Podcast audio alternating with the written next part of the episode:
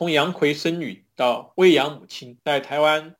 民主化进程中，太阳花学运是一块重要的里程碑。长期关注台湾社会政治演变的西方记者和学者寇密江在《黑色岛屿》一书中指出，以太阳花为代表的公民运动不再是针对某个特定问题，它已经成为这个国家免疫系统的一部分。不管何时，只要政府机关和政党，也就是整个制度被发现失灵，公民社会就会采取新的行动。如果有需要，会毫不犹豫地扩大行动。换言之，太阳花学运的最大成果是。在代议制民主、选举和公投之外，随时兴起的公民运动，为台湾的民主自由和国家安全增加了一道关键的保险。一旦代议制民主失灵，一旦台湾面临被中国蚕食、鲸吞的危机，公民运动便会勃然兴起。对外而言，在对抗中国的天下帝国主义上，太阳花运动是先知先觉。在美国开启印太战略和对中国的贸易战之前两年。这场蚂蚁撼动大象的抗争就有声有色地上演了。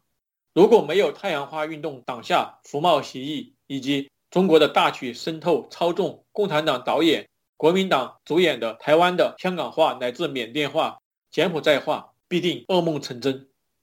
如果没有太阳花所形塑的台湾的主体性，当中国武汉肺炎病毒肆虐全球之际，与中国仅有一道浅浅海峡区隔的台湾。不可能成为受冲击最小的幸福之岛。关于太阳花学运的专著以及当事人的回忆录已然满坑满谷，但杨翠的这本《压不扁的玫瑰：一位母亲和二二八运动事件簿》是应当被纳入太阳花必读书目的佳作。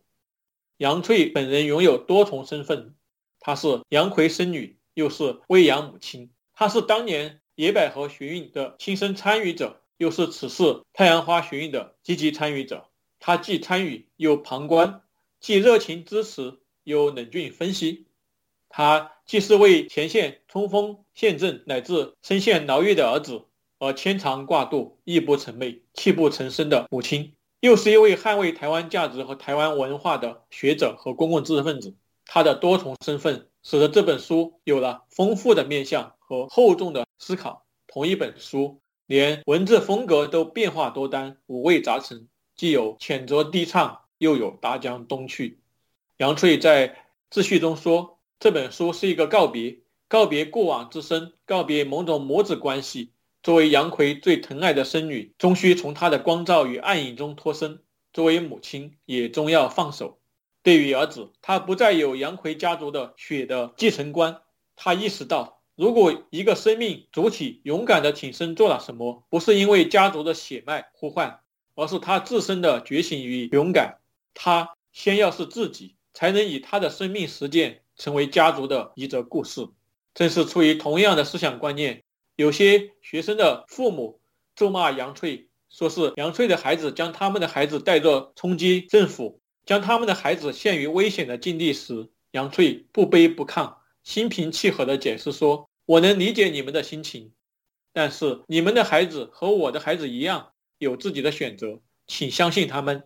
不要看清自己的孩子，认为他们不会思考，认为他们一定是被利用、被教唆。请相信你自己的孩子，他们也有主体性。太阳花学运何尝不是子女给父母上了一堂如何为人父母的课？